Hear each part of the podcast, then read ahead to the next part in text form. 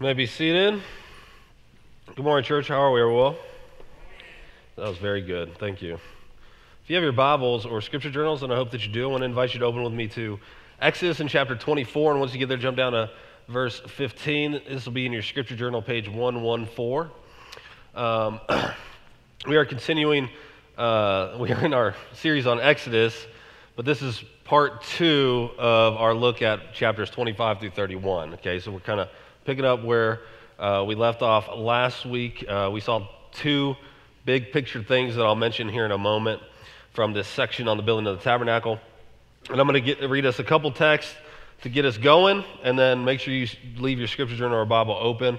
There'll be a couple other places that we read in our journey this morning, okay? And by the way, in November, we will be starting our series, God willing, uh, in the book of Luke. And if you uh, dig those scripture journals, and you want one for Luke, we're fixing to order those. Those will only be four bucks, okay? So, however you want to do that between now and then, grab as many as you uh, wish. Just mark it in the offering plate, come by during the week, um, or you can uh, pay on Realm as well for that if you would like. Uh, but today we're going to be in Exodus 24. I'm going to read verses 15 through 18, and then we're going to look at 25, 8, and 9, okay? So let's go ahead and read this together. God's word says Then Moses went up on the mountain and the cloud covered the mountain. The glory of the Lord dwelt on Mount Sinai, and the cloud covered it six days.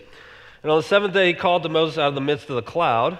Now, the appearance of the glory of the Lord was like a devouring fire on top of the mountain in the sight of the people of Israel.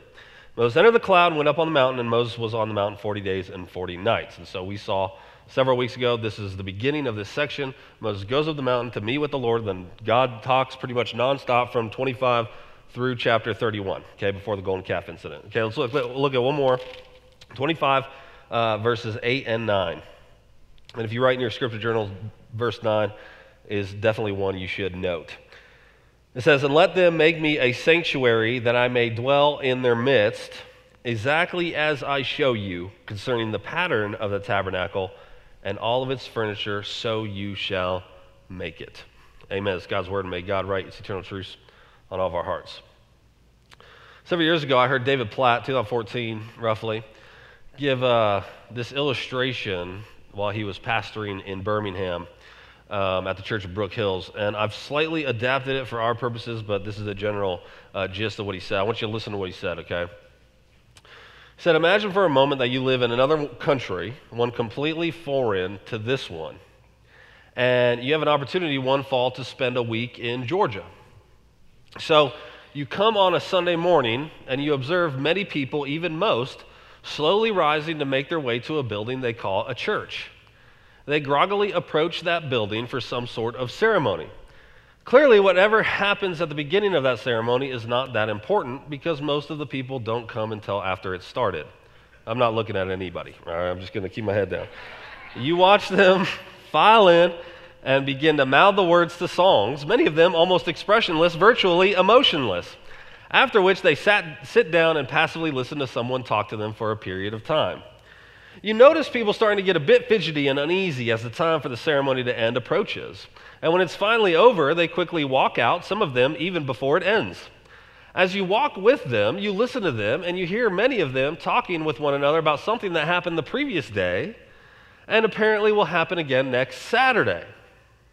They smile and they laugh as they recount another ceremony they went to that was apparently a bit more interesting than this one. In fact, the rest of the week, that's almost all you hear people talk about. The coming Sunday, Saturday ceremony. Even the people who were at the Sunday ceremony are strangely silent about what they heard and sang about there, but very enthusiastic about the Saturday ceremony that can't seem to get here soon enough. As your curiosity is piqued, you begin to eagerly anticipate the other ceremony coming on Saturday. Saturday comes and you see people wake up and leave their houses dressed in some sort of outfit that they love to wear for these types of days. Many of them drive out of the city, some three or four hours from the south, others a couple hours from the north, where they gather together on what they called hallowed grounds for the Saturday ceremony. They get there early for this ceremony, way early, where they eat and drink and laugh and play, not just with their family or with their friends, but even with complete strangers.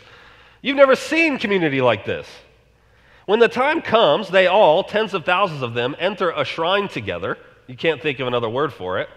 Where they raise their voices with passion to applaud an assembly of children they don't know playing a game on a field.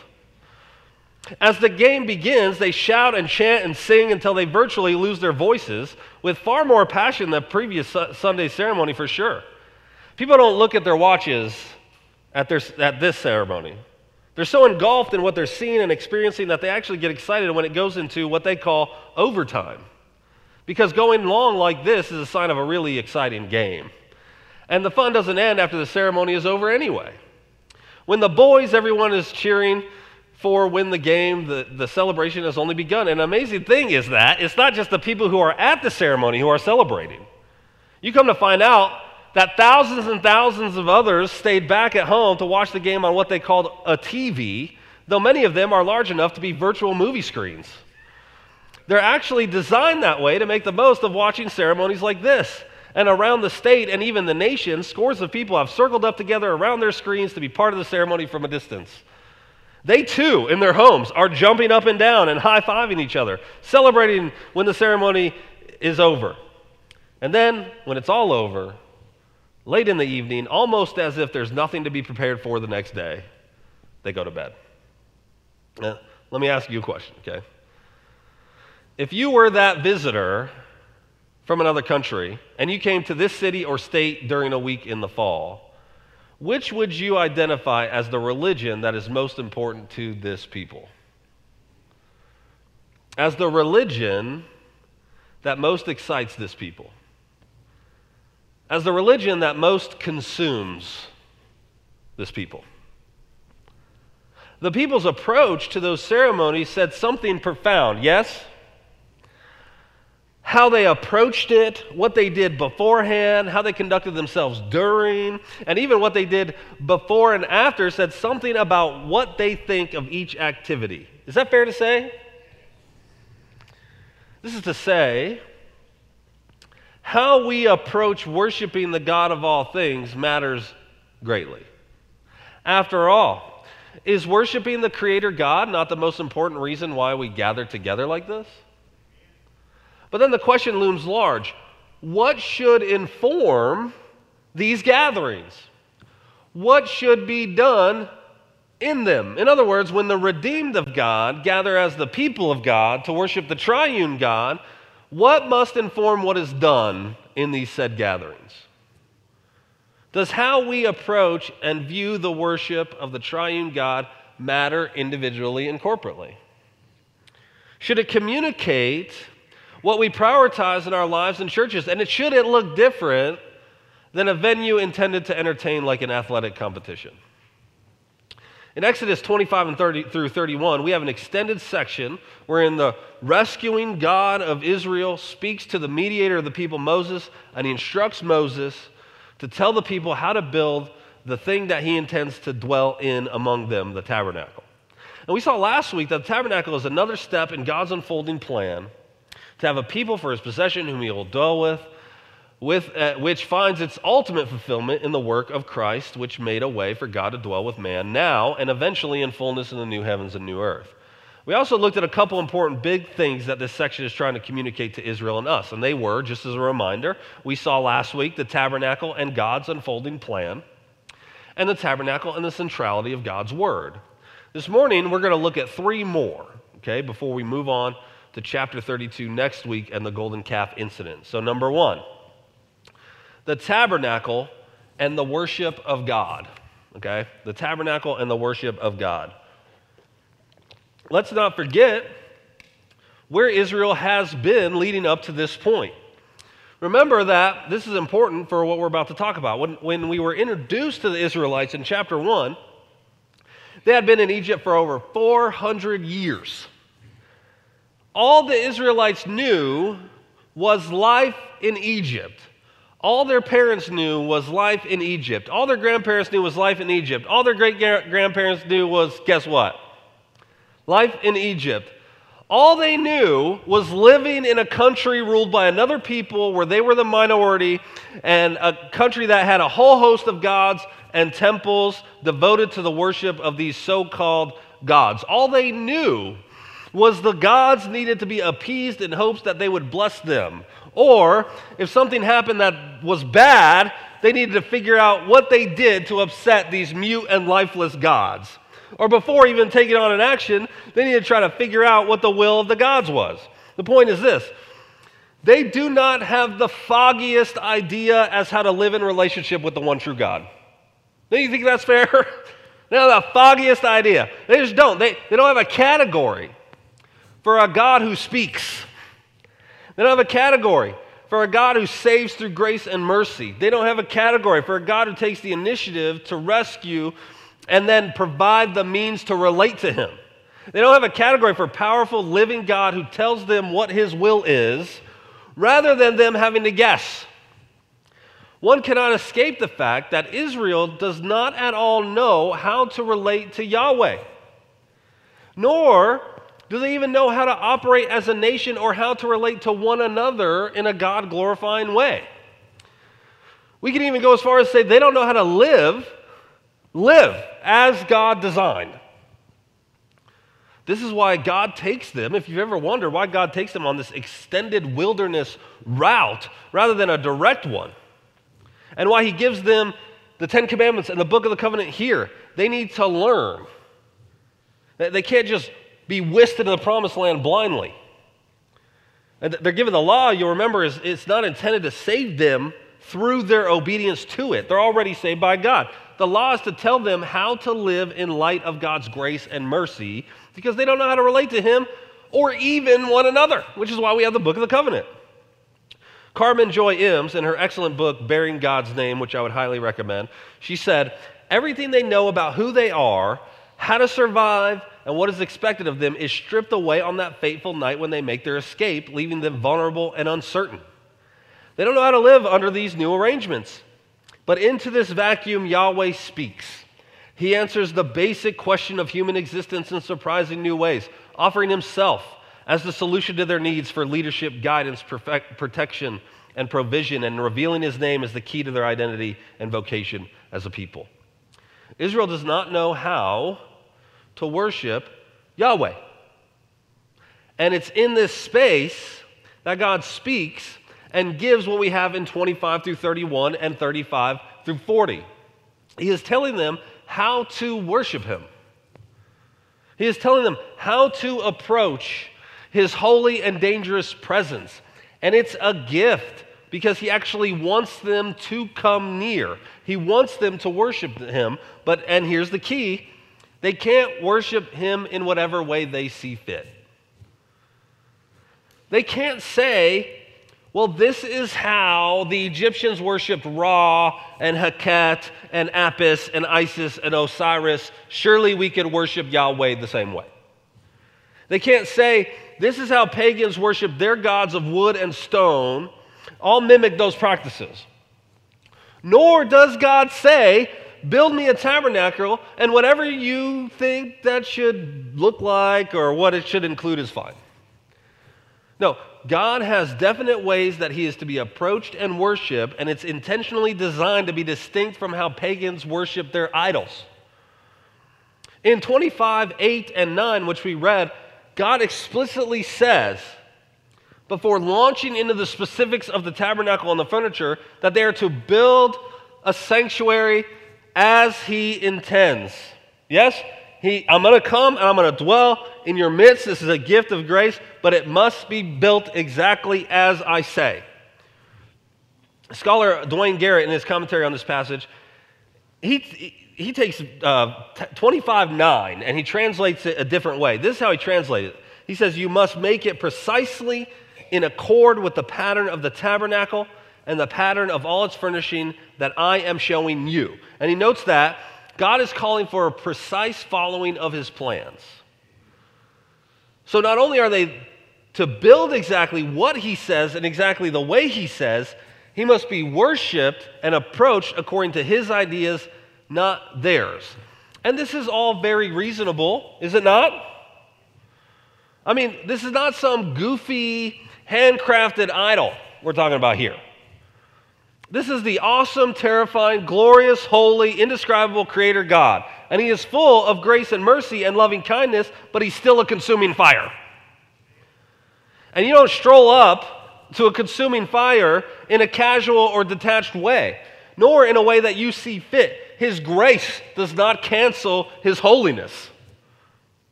I mean, truly, is it unreasonable for God to dictate how he ought to be worshiped? Do you think that's unreasonable?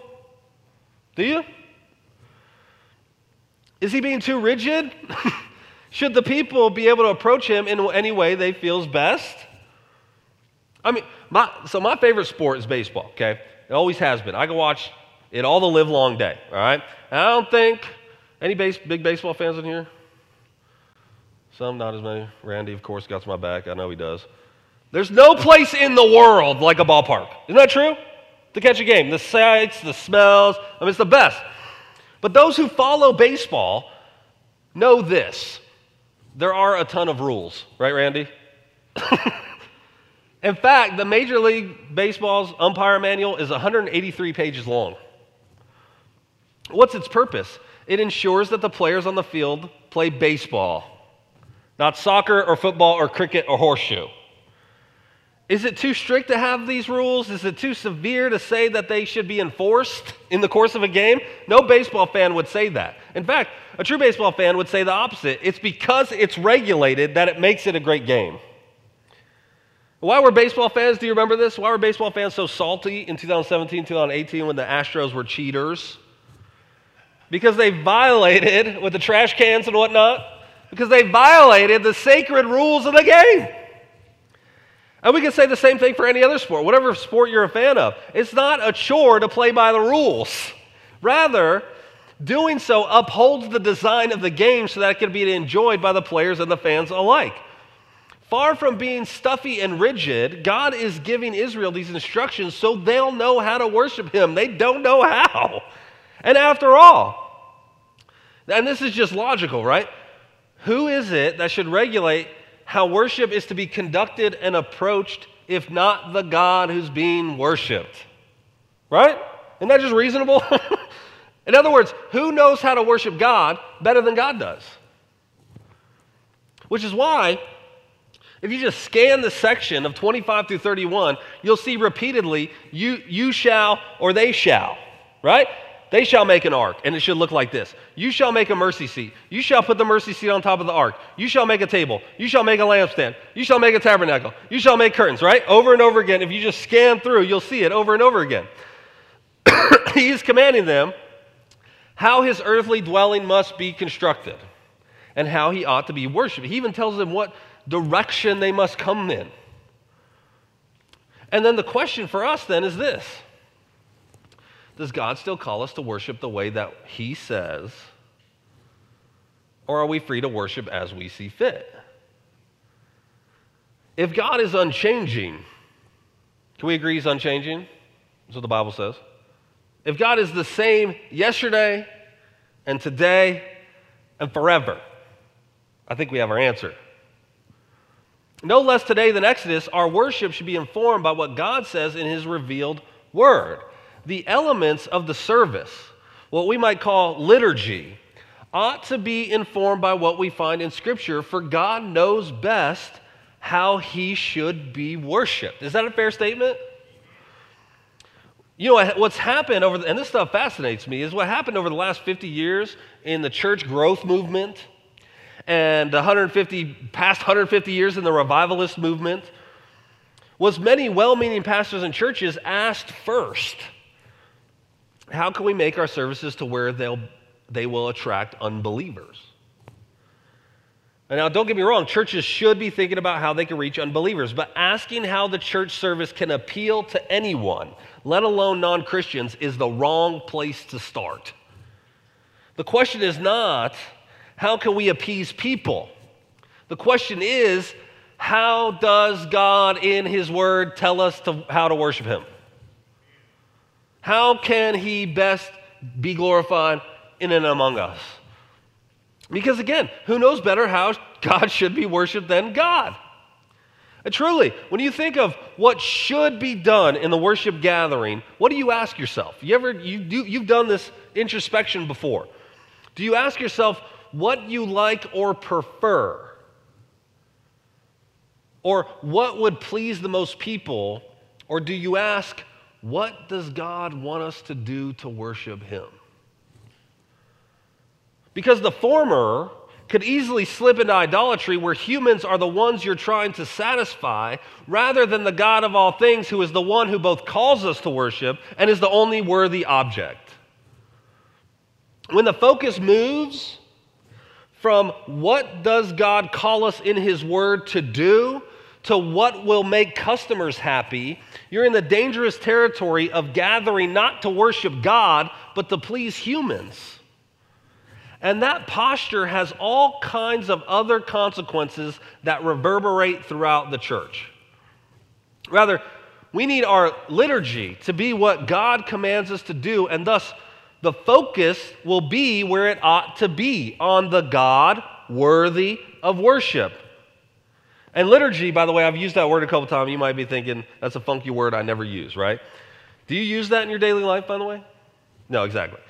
You hear that, you might think high church, right? Like Anglican or Catholic. But truly, every church has a liturgy, every church has an order, every church has elements in their service. That's all liturgy is, okay? And our liturgy should thus be thoughtful and biblically driven. Let's circle back to our opening illustration, okay? You go to a Bulldog game, and even though it isn't a church, though it might be for some people, okay? There's liturgy. Did you know that? Did you know there's liturgy at a Bulldog game? Just think about it. You go to Athens, and at the game, there are elements that are done that if you were to ask why, there would be an explanation. Or, you know, if, if you ran into somebody who didn't know, they might say, well, we've always done it this way, right? And people even treat these liturgical elements with reverence and say, if you don't have these things, you're doing it wrong. You know, list, let me list a couple for you. Think of the arch. You know the arch? Got to visit the arch, right? But don't walk under it. Unless you graduated from UGA, you heathen, right? There's also the dog walk. Got to play the battle, what? Hem of Bulldog. Everybody's super uncomfortable. Sorry, Bulldog fans, but not really, okay? Play the battle hem of the Bulldog, spot the trumpeter. Got to play Saturday in Athens video, right? If the dogs win, you go stand in line and you ring a bell that used to be in a chapel. And while I was looking into these things, by the way, if you're mad about this, this was all Chuck's idea, okay? He brought this up to me. Just, just direct your complaints to him, okay? But I was looking these up, all right? And I found an article that described those elements. And I found this quote, and I want you to listen to what the student said. And he was talking about lighting up Sanford, okay? He said, I light up Sanford because it makes me feel like I'm part of something much bigger than me. Not only part of something that is a big deal in the here and now, but also a part of tradition that has been going on for years and will continue long after I graduate. Tell me that doesn't sound like liturgy. What we do in worshiping God is far more important than any other event we could go to. Yes? It reminds us that we are part of something bigger than ourselves, even more. It reminds us that we're part of a tradition that goes back 2,000 years, right? Church history didn't start with us or our grandparents. It goes back 2,000 years and it will exist long after each and every one of us have left this earth. And that should put things in proper perspective. If the church has been worshiping for 2,000 years, what can we learn from them? If the church existed before and will exist after us, should we really be the focus of the gatherings? Since worshiping this great God is so important, we thus should not be flippant or casual about what it entails. Do you agree with that? God has made a way for us through Christ and the indwelling spirit to approach Him in worship without many of the elements that we see in Exodus 25 and 31. the veil is gone. The need for repeated sacrifices, gone. And we could come to God in worship, but He still cares how that is done and has commanded us in His Word on things we should do when we gather. He calls us, commands us to pray to read scripture, to preach and teach, to sing corporately, to encourage one another, to give, and to observe the ordinances of baptism and the Lord's Supper. And in all those things, our triune God must be the focus. It is then that worship is in spirit and in truth.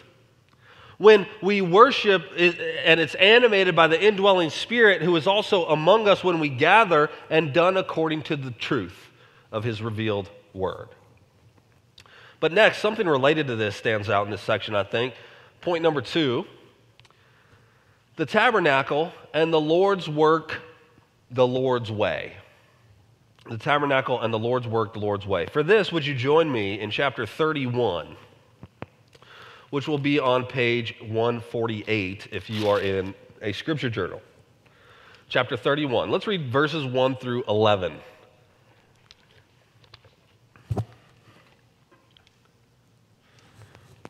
31, verse 1. the Lord said to Moses, See, I have called by name Bezalel, the son of Uri, the son of Hur, of the tribe of Judah, and I have filled him with the Spirit of God, with ability and intelligence, with knowledge and all craftsmanship, to devise artistic designs to work in gold, silver, and bronze, and cutting stone for setting, and carving wood to work in every craft. And behold, I have appointed with him Aholiab, the son of Asamach of the tribe of Dan. Did you like that? Did you like that phlegm there? There's, there's one perk to being Arab, and it's that I could do that.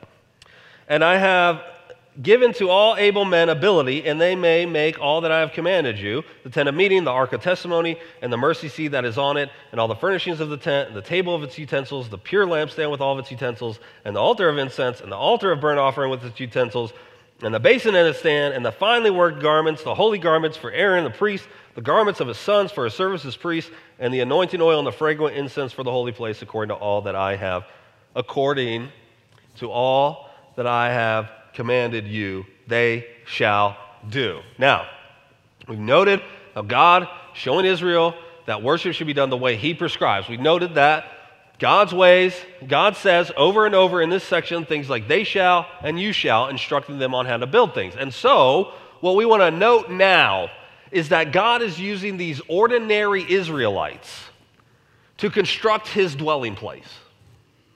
In other words, he's inviting them in to what he is doing. Further, we saw back, do you remember back in chapter 19, God tell the people that they have seen him rescue them and how he bore them on eagle's wings to bring them to himself, and that they are thus a treasured possession uh, among all the people that they should be a kingdom of priests and a holy nation. They have been invited into what God is doing in the world, and they are to do what Adam and Eve failed to do as the people of God. They are to spread his rule throughout the earth, inviting the nations to come and be God's people. So we can say this God works through the obedience of people. God works through the obedience of people. And we even say ordinary obedience. I mean, the tabernacle is extraordinary, but they're building things, right? This is ordinary means of obedience.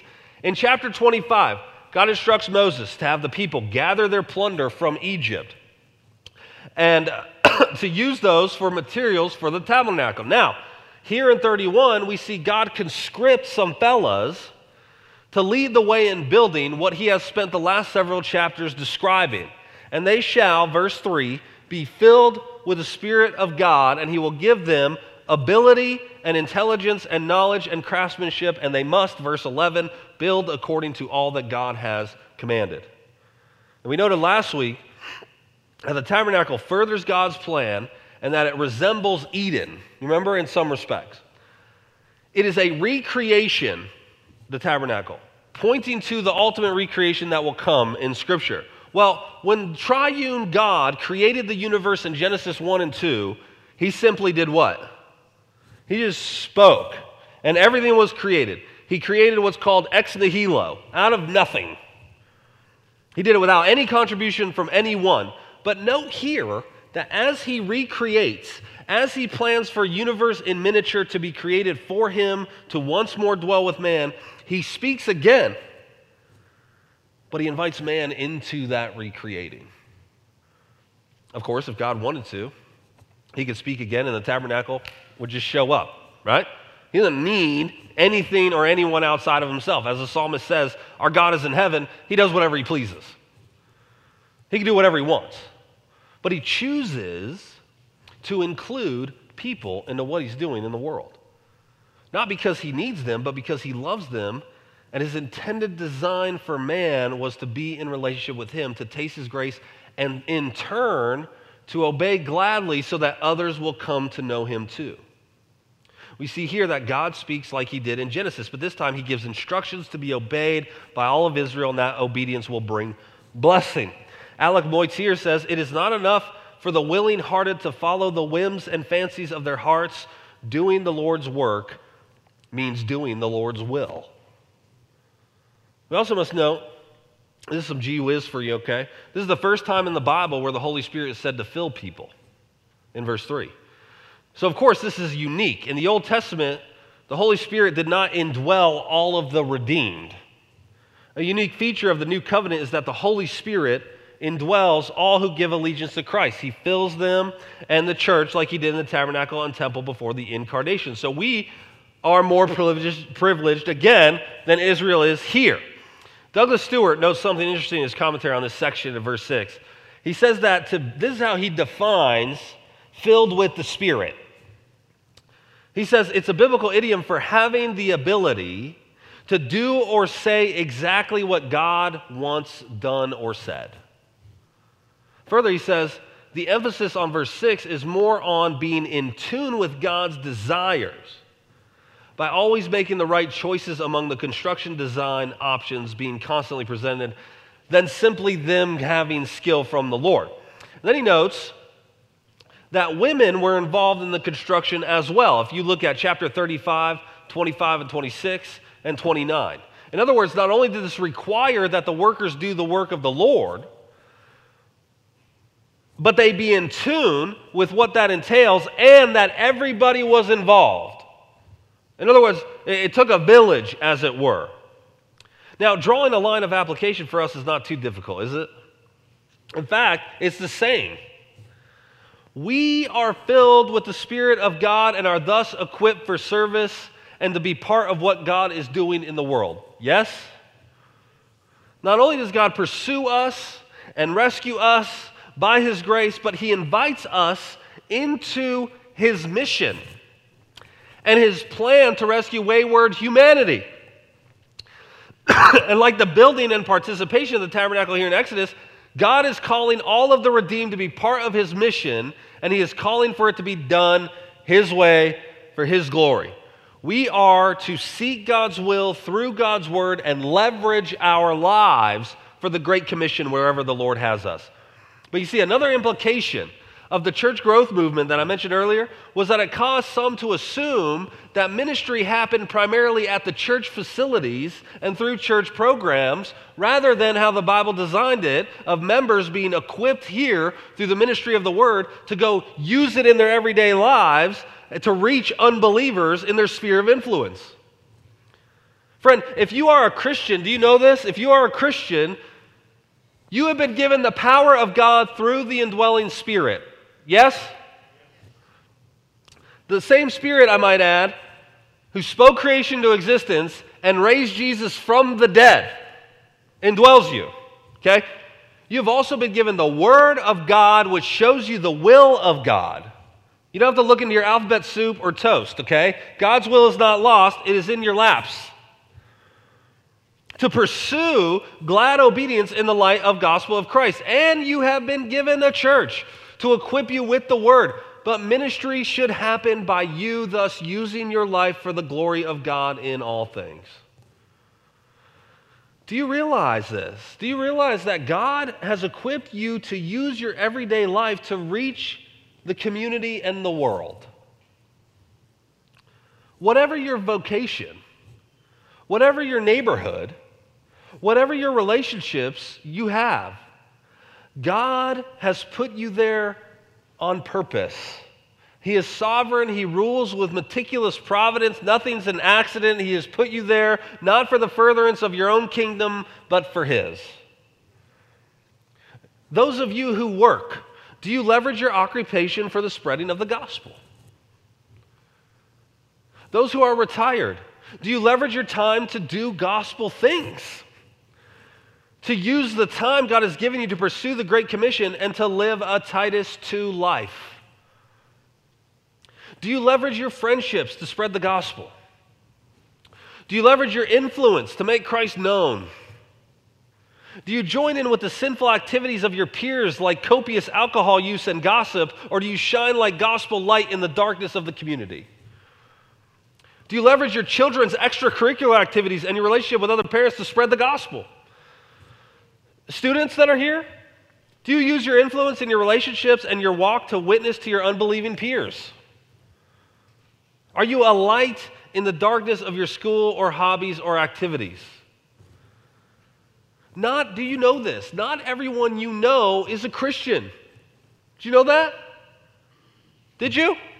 You have people in your life who may even say it, but the fruit says something very different and they're self deceived. Not everyone you know is a Christian.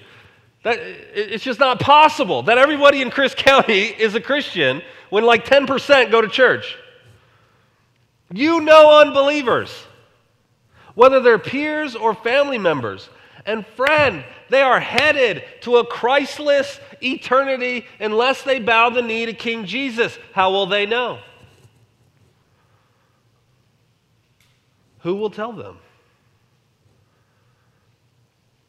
God has you where He does so that you can tell them, so that you can reach the people you know, so that they can come to know Christ and be brought in the church to belong to other Christians too.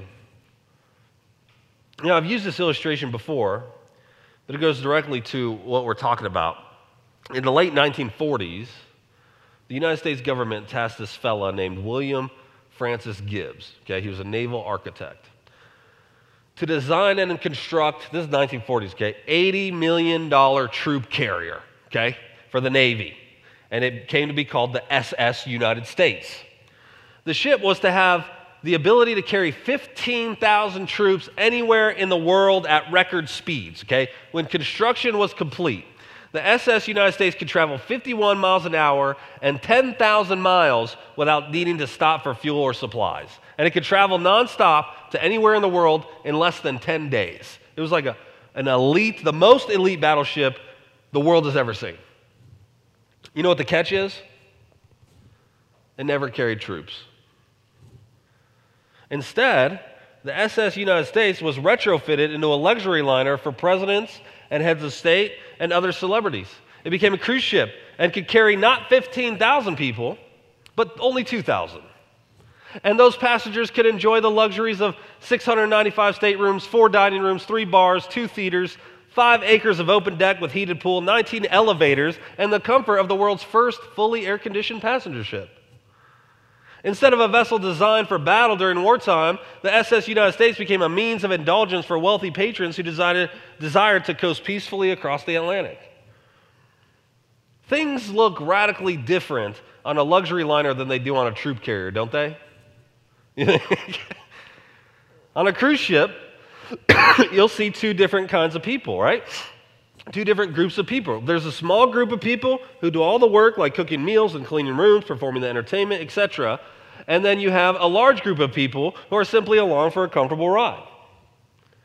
The large group lounge around, they get served, they critique the performance of the paid professionals, and they just focus on themselves having a good time. On a warship, every person has a task to complete, right? In order to safely travel to their destination and to win the battle. They conserve resources, they move at a faster clip than a luxury liner. After all, a warship has an urgent task to accomplish, while a cruise ship is free to casually float through peaceful waters. David Platt, who I borrowed this illustration from, said this When I think about the history of the SS United States, I wonder if she has something to teach us about the history of the church. The church, like the SS United States, has been designed for battle. The purpose of the church is to mobilize a people to accomplish a mission. Yet we seem to have turned the church as a troop carrier into the church as a luxury liner. We seem to have organized ourselves not to engage in battle for souls of the people around the world, but to indulge ourselves in the peaceful comforts of the world. Which one describes you, I wonder?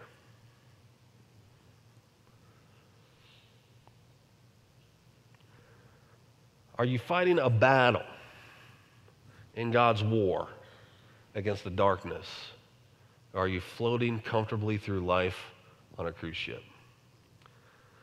I don't have to tell you guys that we live in a dark, dark, dark community. Do I have to tell you that? Saturated in sin and darkness. And you are to be a light in the midst of it. Are you fighting the war to push back the darkness? Are you comfortably floating through life? Which one describes FBC Cordele?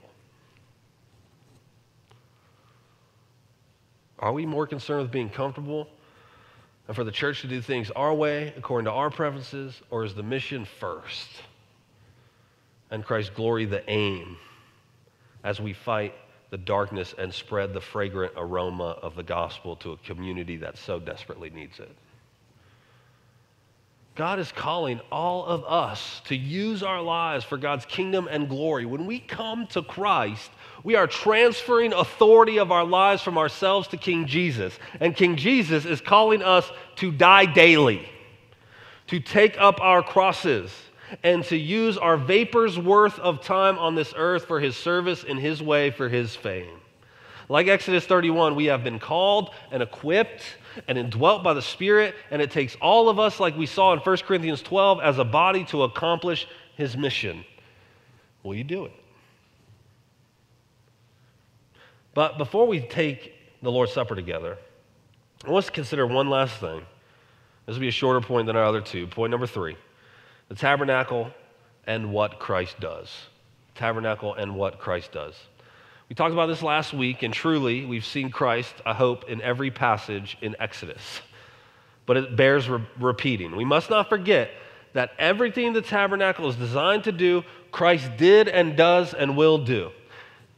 These are shadows of what Christ is the fullness of. Christ, like the Ark of the Covenant, is the Word of God. He is the mercy seat where heaven meets earth. He is the bread of the table. He's the blood sprinkled on the altar. He's the veil that was torn that formerly separated man from God. He's the lamb and altar. He's the purifier, like the water that makes us clean. He is the robes of priests when He clothes us in His righteousness. He's the Sabbath that gives us ultimate rest. He's all the feasts and all the festivals, all wrapped up into one. He is everything and more.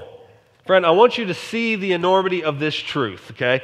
Christ is both the sacrifice killed on the outside of the camp and the high priest who could walk into God's presence, and he's the only one in history who could do that. Look, look, at, look at 28, 29, and 30. This is, this is in the midst of the instructions on the priest's garment. Look at, look at, look at 28, 29, and 30, okay? So Aaron shall bear the names of the son of Israel in the breastpiece of judgment on his heart when he goes into the holy place to bring them to regular remembrance before the Lord. And in the breastpiece of judgment you shall put the Urim and the Thummim, and they shall be on Aaron's heart when he goes in before the Lord. Thus Aaron shall bear the judgment of the people of Israel on his heart before the Lord regularly. Now jump down to verse 36. You shall make a plate of gold, pure gold, and engrave on it, like the engraving of a signet, holy to the Lord. And you shall fasten it on the turban by a cord of blue. It shall be on the front of the turban. It shall be on Aaron's forehead. And Aaron shall bear any guilt from the holy things that the people of Israel consecrate as their holy gifts. It shall regularly be on his forehead, that they may be accepted before the Lord. The high priest would wear the names of the tribe of Israel on his heart and he would have holy to the Lord on his turban. And he would thus bear the guilt, did you notice this? Of even the holy things that the people offered to the Lord because even they were tainted in some way by sin. The for the Hebrews says, We need a high priest too, who is holy and innocent and unstained, separated from sinners, and exalted above the heavens. We need a high priest who can walk into the Holy of Holies through better blood than the bulls of goats. He, he, we need a high priest who would have our names written on his heart and who would bear our guilt upon his turban. And praise God, friends, praise God, we have that in the truer and better high priest, Jesus Christ the King. And Aaron needed to be washed pure in 29 4. And then he needed to be robed in 29 5 and 6. And then anointed. And then follow the threefold cycle of divinely appointed sacrifices in 10 through 25. Do you see what Jesus has done for you, friend? Through his work, through his once for all sacrifice that he suffered while bearing your name on his heart, he washed you clean. He clothed you in his righteousness. He anointed you with oil as he is the Messiah, the anointed one, and he has set you apart for service as a priest and holy nation. Can you believe this gospel? Can you believe this incredibly beautiful, loving, generous Savior, high priest, sacrifice, and king? He has borne your name, your sins, your guilt, even your impure good works. And he has been taken outside of the camp and slaughtered the way that you and I deserve to be slaughtered. And his blood has been sprinkled on the mercy seat, and he has rendered the veil that separated you from God, and he invites you to be forgiven and received into the holiest place through his sacrifice. Is that not good news? Have you received that forgiveness? Have you tasted his mercy and given your soul allegiance to him? Have you let the enormity and glory of these truths ruin you to the things of earth and for the kingdom of Christ? Let me share one more thing and then we'll take the Lord's Supper together. There's this man. His name was Charles Simeon. He lived in England in the 18th and 19th century. And when he went to university, when he was young, he wasn't a Christian yet, just a young man, fresh into university he had shortly after he arrived, he, he, had a, he received a summons from the head of the university saying that he was to take Holy Communion in three weeks. And Simeon was alarmed when he received this notice. And this is what he wrote He said, The thought rushed into my mind that Satan himself was as fit to attend there as I, and that if I must attend, I must prepare for my attendance. Simeon was desperate for help, and so he purchased this Christian book that he found called The Whole Duty of Man. And as he read it, he began to be moved in heart and cried out to God for mercy. And eventually, Simeon began to feel some glimmer of hope. And I want you to listen to his own words, which is a longer quote than I think is typically prudent, but it's too good not to share, especially in light of the Lord's Supper. Listen to what he said. He said, It was an indistinct kind of hope, founded on God's mercy to real penance. But in Passion Week, as I was reading Bishop Wilson on the Lord's Supper, I met with an expression to this effect that the Jews knew what they did when they transferred their sins to the head of their offering. The thought rushed into my mind what? May I transfer all my guilt to another? Has God provided an offering for me that I may lay my sins on his head? Then, God willing, I will not bear them on my own soul one moment longer. Accordingly, I sought to lay my sins on the sacred head of Jesus, and on the Wednesday began to say, have hope of mercy on Thursday, that hope increased. On Friday and Saturday, it became more strong. And then on Sunday morning, I awoke early with those words upon my heart and lips Jesus Christ is risen today. Hallelujah, hallelujah. From that hour, peace flowed in rich abundance into my soul, and I had the sweetest access to God through my blessed Savior. As we come to the Lord's table, forget not why we get to partake at all. It's because of the initiative, the grace, the mercy, the love, the incarnation of the Son of God, the perfect life, the substitutionary death as the truly spotless lamb, the resurrection bodily from the dead by the Spirit of God as first fruits, his ascension in the presence of God is sending the Holy Spirit to all who believe on him. We get to come near to him and to one another and feast on the better bread of the presence and the better drink of the blood of the covenant. And that should do something to us, shouldn't it? It should make us, like Simeon, shout his praises to worship him in spirit and in truth in his way and go out and live our lives utterly for him so that more can know of his beauty and sweetness.